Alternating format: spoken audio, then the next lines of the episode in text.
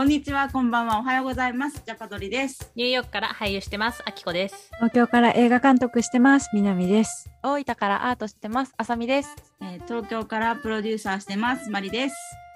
ニューヨークで出会ったミレリアル4人がそれぞれの視点であれやこれやするポッドキャストです。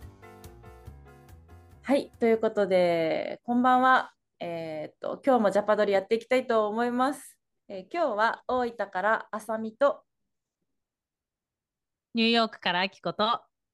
東京からマリがお送りします。よろしくお願いします。ろしくお願いします。うんめっちゃまりちゃんニヤニヤしてた。いやいや、わかるわかる。どっちが先言うの問題ですよね。そうそう、これね、いつもタケノコニョッキ状態なんですよね。そうそう ゆるーくね、ゆるーくざっとは話して始まるからね。そうそうそうあってなる毎回そう。そうそうそう。うんニョッキいいですね。もう、あの、皆さんには声しか聞こえてないけど、かなりニヤッとしてますよね。ニヤッとしてまうんした。うんうん探り合いのこの顔だけで探り合う。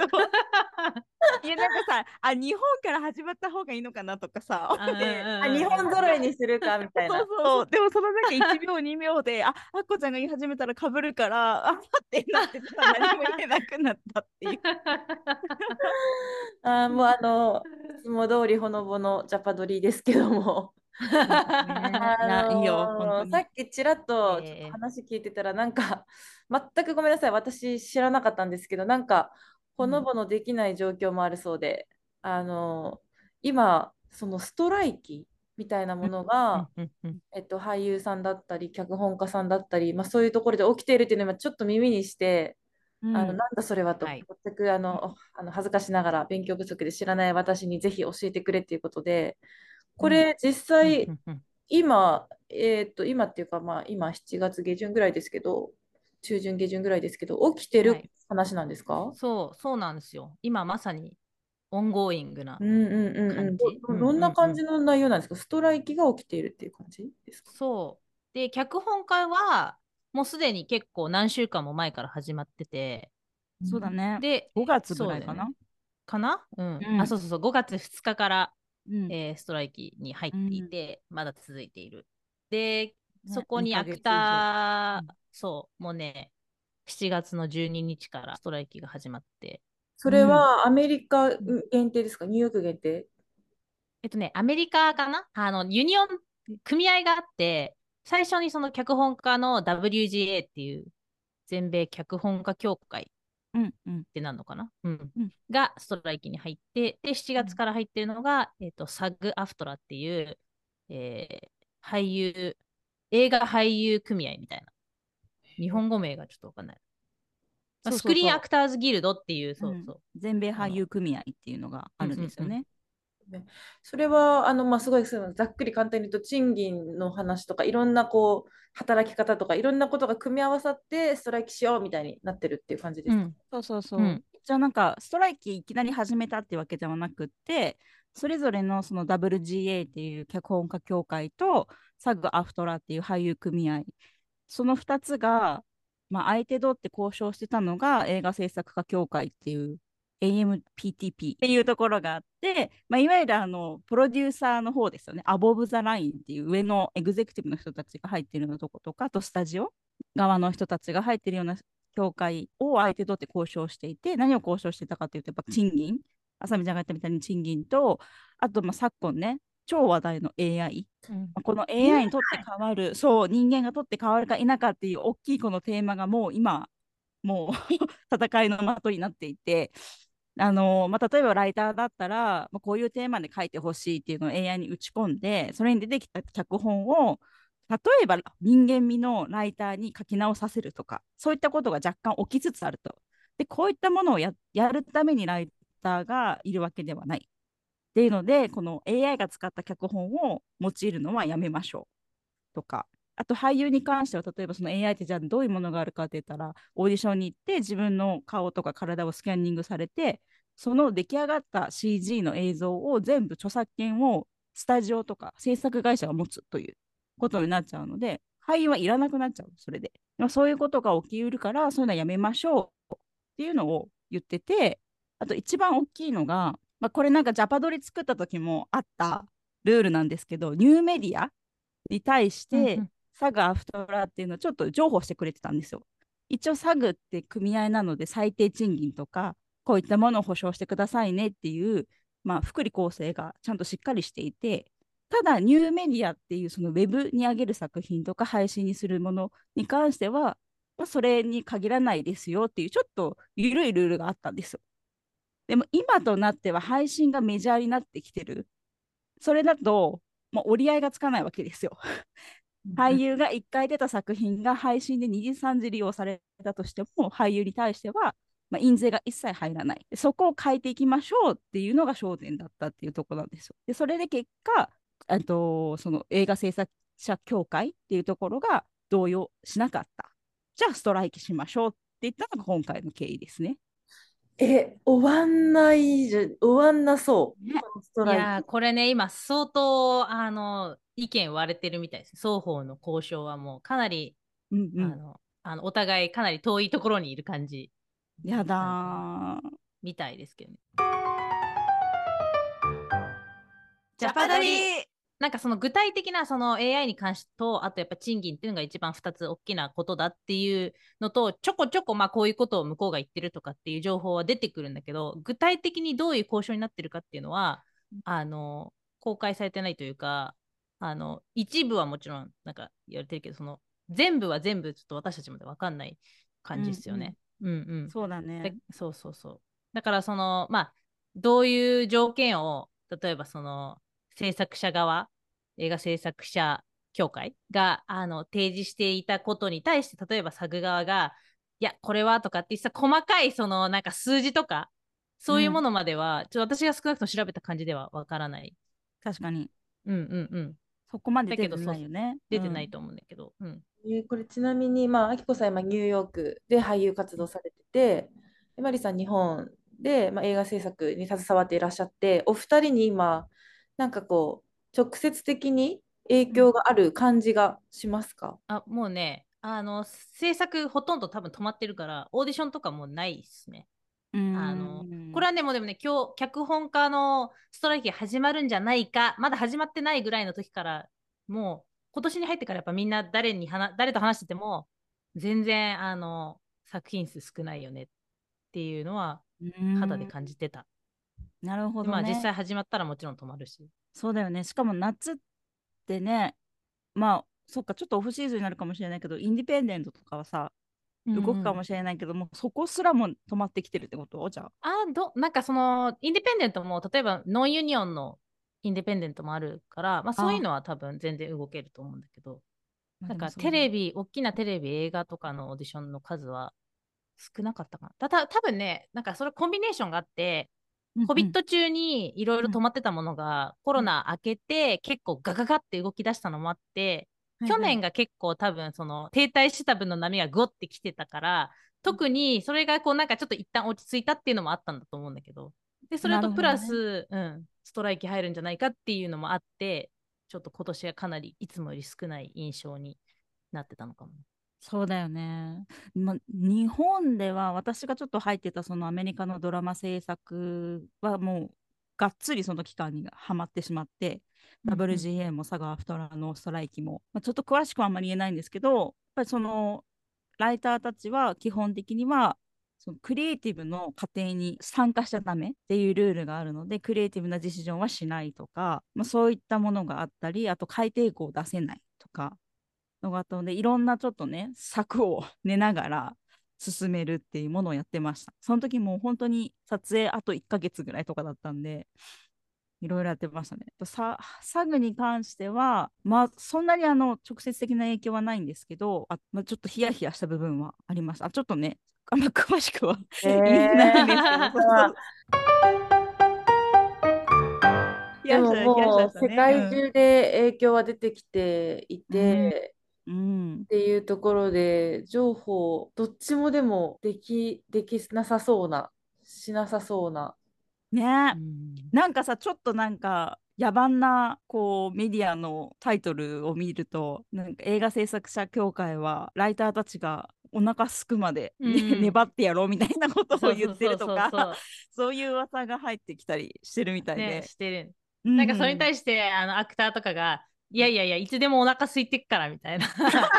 返ししてて、確かにって思った。逆でなのかそうそうそうなんかフロンティア精神のハングリー精神的な感じなのか。えでもなんかそういう現場の声ちょっと聞いてみたいです。それこそあのアクターのお仲間さんとかいらっしゃるかもしれないですけど、まあん生活に関わってくるわけじゃないですか、実際。うんうんうん。なんかどどうなんかもうそれこそ我慢比べみたいにな、なるとちょっとあれですけど、いや、でも本当に我慢比べなんだと思う。お互いやっぱりね、苦しいし、多分それで実際に影響する、経済が影響している部分とかもあるわけじゃん。その映画周りの産業が全部こう影響を受けてるから、うんうんまあみんな苦しいのは一緒なんだと思うんだけど、まあ、それでも戦わにゃっていうとこなんでしょうね。うん。なんかその戦わにゃっていうその意思になるっていうのがすごいよね。で今回そのサグもストライクするってなった時に、まあ明らかに仕事できなくなるじゃん。うん。もう本当に今までさ中途半端に失礼だけど顔が売れてて俳優業でやってた人がもう仕事できないことによって生活が成り立たないってなった時にうんうん何かしら違う仕事をしなきゃいけない。うんうん。まあね、裏切ることもできないだろうしその組合を。ってなった時のその心情たるやっていうところを心配するけども彼らのその闘志がすごいなと思ってて、うん、だって投票で、いや、そのサグ内で、まあ多分 WGA もそうなんだけど、メンバー内でまず投票があって、ストライキ承認しますかみたいな、とストライキ入るってなったら、それ OK ですかみたいな、そのメンバー、組合員の投票が98%ぐらいでみんなストライキに賛成すごい。すっていうごいね。状況だから、そのぐらい多分今、死活問題なんで、その、まあもちろん仕事できなくなるけど、それでも戦わなきゃいけないぐらい、うん。死活問題だと感じているええちょっと一個聞きたいんですけど、あの、うんうん。AI のことに関して、それくらい AI って入り込んでたんですか？今、業界に。脚本の面だとか、俳優の面で、実際にそこまで、なんていうか、これから入り込んできそうな予感がひしひししてるっていう感じなのかな？どどうなんでしょうね？ちょっとで私の実感としてはボーカロイド。とかもそうじゃない？アメリカのそのサグがやってるかどうかは別として技術としてあるそのボカロイドとかなんかねあのアニメ YouTuber とかってそうじゃない？その自分のアバターが動いて喋るっていうものをやって商売をしてるってことはまあ少なからず遅からず あのメジャーが取り入れるのはありえるでしょうねって予測ができるよね、きっとね。なんか、それこそネットフリックスのブラックミラーの最新うんうんうんのシーズン6、6かなの何話かで、あ、1話目かなありましたよね。そういう、あ、あの、あってそういう、あの、まあ、スキャニングされた、あの、うん俳優さんのデータうんっていう、そういう話がまああったと思うんですけど、それで著作権がどうのこうのっていうデータがあって、で、まあ正直あんまりこうそこら辺疎かったのもあったので、もうゾゾクゾクしたんですよね。うん女優さんが演技しなくても女優さんが何でもできちゃうんだ。もしくはもう CG とかで撮影しなくても一本映画撮れちゃうんだみたいな。現場じゃなくてもっていうのを思って、ああ、未来はこうなるんだって、未来はって思ってたんですけど、もうまあ、多分それを、あの、多分それを回避したいっていうのがあるんだ。だから早めに手を打っておこうっていうのはあると思う。なんかうん今実際そうなってる、まあなりかけてる部分もあって、いや、このままだと本当に仕事なくなっちゃうっていう危機感があるからこそ、早めにちゃんとそこら辺規定作っていこうっていうことなんじゃないかなと私は理解してるんだけど。そうだよねそうだと思う。なんかこれに関するお二人の率直な意見というか今後どうなるのがいいのかとかちょっと聞いてみたいですけどめっちゃ難しい質問をしてると思うんですけどどうなるかわかんない。でもなんかその私が読んだ、なんで問題視されてるって、これまでもサグ側が、いや、向こうがこう言ってるっていうのを言ってることだから、まあその周りに他のコンテクストがあるのが削られてる可能性は全然いっぱいあると思うんだけど、私が聞いたのは、例えば、えっ、と、この前も話したバックグラウンド、エキストラさん。エキストラをやった人の、その、まあ、姿だったりとかを、その1日分のお給料でスキャンしたら、その後、永遠にどの作品でもその、それを使えるみたいなことをやろうとしてると。あの、制作者側が。で、それって、その、まあ、永遠に使えちゃうみたいな。で、しかもその、合意もなくてよくて。ってなると、その1日分のお給料って180ドルとか、そんな感じなの。まあ、それがずっと永遠にこう使われ続けるとか。なんかそれは、やっぱり、でもちょっとおかしいんじゃねえのって思思いますよね。だったら、その使うたびにやっぱりある程度お金が発生するとか、しないと、確かにねフェアじゃないのいわゆるバイアウトになってしまうよりもレシジュアルっていうんだっけそういう印税のことを、レシージュはそれレジジュアル？うん。まあ、印税ですよね。いわゆる。印税をそう必要なんだろうなと思う確かに。えーその脚本の面はどうですか？脚本かける AI っていうのって、なんか今後あり得るのか脚本家さんのお仕事ってどうなってくるんかなっていう。なんかやっぱり01は AI には作れないんですよ。あのチャット GPT って私も企画を作るときにやっぱ使ってるし、あの翻訳機能とかに関してはとても便利がいいですし、この表現でもうちょっと違う言い方ないとか、この表現でビジネスに使うような表現で説得力があるものにしてって言ったら使ってくれる。でもそれを言うためにはまず01の1個目のアイデアを出さなきゃいけないんですよね。方向性として。で、その01は絶対人間としては奪えないとこだと思うんですよ。例えでも、例えばじゃあなんかこういう今までにないアクションを作りたいって、この最初の一言だけでも出さないと AI は能動的には何も作り出せないんですよね。だからそこをちゃんと分かってコントロールする人が必要っていう意味合いでライターの価値はあると思う。でも AI をライティングに対してなんか補佐的な立場として使うんだったら私は否定しないかなと思う。うんうんうんうんうんうんなんかすごい難しいなって思うのはその AI もじゃあどうやってその文章を組み立ててるのかって言ったら多分過去にあるものとかのデータがうん。から学習したものなわけじゃん。うん。それってなんか難しくないですか？それってじゃああの盗作なの？みたいな。そのどこかでその世の中に存在するもののデータからうん。を元に作ってるんだとしたらそれってなんかオリジナルなの？みたいななんか、うんうん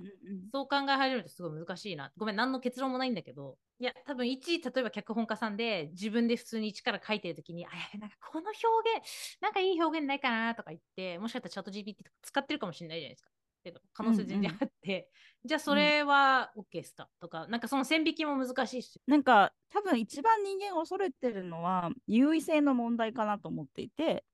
主導をどちらが持つかっていうそのライターっていう人間味がちゃんと主導を持ってえチャット GPT とか AI っていうものをツールとして使いこなすそれを前提にやりましょうっていうスタジオの同意が必要なんだと思う。うんうんうん、もう AI でいいですよっていうスタジオの体制になるのを恐れてるだけだと思うので、でそれは確かに私も嫌だと思う。AI が作ったものを逆に人間がちょっと整えてくださいっていうのは、このクリエイティブの世界で、まあ、ビジネスなんですけど、うんそれは違うんじゃないのって思う。それは確かに。うんうんうんういや、なんか賃金の問題と、やっぱり重なってるからこそ、また難しいなって思うのは、うんやっぱその生活が保てるだけの賃金が最近稼げてない状況になってるっていうのが、まあ、まず最初のその AI とは別に、うんうんもう一個大きな問題になってるわけじゃないですか。で、それでさらに AI に取って代わられたら、本当お金入んないし生活できないじゃんっていう恐怖ももちろんあると思う。うんうんもちろんその自分のクリエイティビティを活かせないっていうのもそうだし、うんうん。やっぱり生活っていうのが大事だし、そうだよねだそこだよね。そこがちゃんとこう、そのある程度その給与体系みたいなものをきちんとしてよってことなのかなとは思う。その AI を使ったら使ったって、うんその分必ずその俳優で言ったらその自分のスキャンして使うんだったらその肖像権のその分払ってよとか、うんうんまあ、どこまで使っていいかとかっていうのをちゃんとこう規定を作っていこうよっていうことなのかな？んそうだよね。そのなんか、佐賀アフトラのその友人とかがさ、やっぱ先代たちがやってきてくれたからっていう一言を見たときに、あ、そっかみたいな、そういう投資があるんだって思ったのが、確かにそのフィルムの時代ってさ、映画館に流したらそこしか収入源ってないわけじゃん。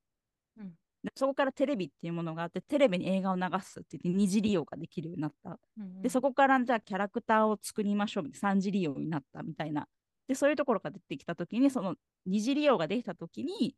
いやいや、そこってスタジオだけがお金儲けるとこじゃないですよね。私たち出た、使ったこの労能力とか才能っていうものにちゃんと報酬与えてくださいねって言って戦ったのがあったんでしょ、ストライキで。うん。で、そうやって勝ち得てきたから、やっぱ時代とその形態が、メディアの形態が変わってるから、それにちゃんと追いついていこうぜっていう投資なんだろうなと思って、すごく私は、あなるほどって思った、そこは。あなんかやっぱり過去にあのそういう過渡期っていうかその変化が起こった時にやっぱりストライキは過去にも起こっててそれこそだからテレビっていうのが出てきたりとか、あとビデオそのレンタルビデオとうんうんうんかっていう利用が出てきた時とか、ケーブルが出てきた時とか、やっぱその今までの規定だとちょっとこう、あの、辻褄合わなくないっていうことが起こってきた時に、やっぱりその変更が必要になって、その度に多少、こういう戦いはこう、過去にも。